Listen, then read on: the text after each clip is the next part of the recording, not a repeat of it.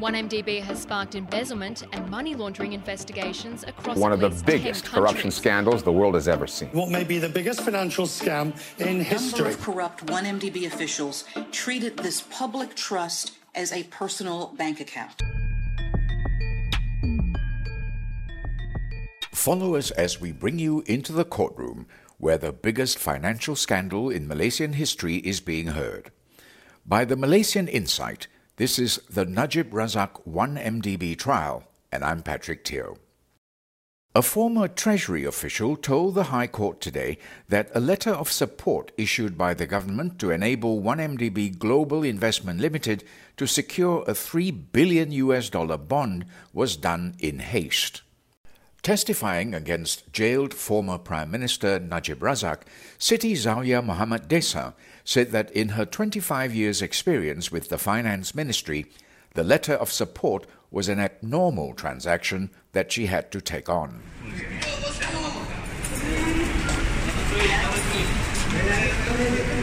It's Tuesday, September 27th, and Najib's trial resumed at the Kuala Lumpur High Court this morning. Najib is standing trial for graft involving 2.28 billion ringgit in 1MDB funds.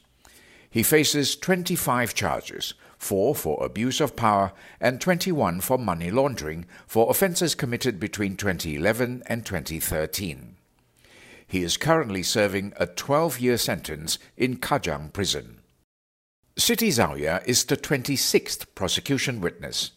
This morning, she was being re examined by lead prosecutor Gopal Sriram. Sriram asked her about the letter of support, or LOS, 1MDB Global Investment Limited, a subsidiary of 1MDB, had requested to obtain a 3 billion US dollar bond in 2013. She told the court that preparation of the letter of support had to be done speedily within a day on instructions by her superiors. Sriram then asked her if all due diligence was taken during the preparation of the letter of demand. No proper action was taken as there was no due diligence done on the project's cash flow, Siti Zauyah said. She also said the impact report to whether the bond could churn out sufficient returns to service the loan was not done. The money was needed to develop the Tun Razak Exchange project on a joint venture basis with Aabar Investments PJS. Goldman Sachs, 1MDB's principal banker, had suggested that it contained the letter from the ministry. The support letter was issued after 1MDB directors had agreed in writing to raise 3 billion US dollars or 12.5 billion ringgit in funds through a bond issuance.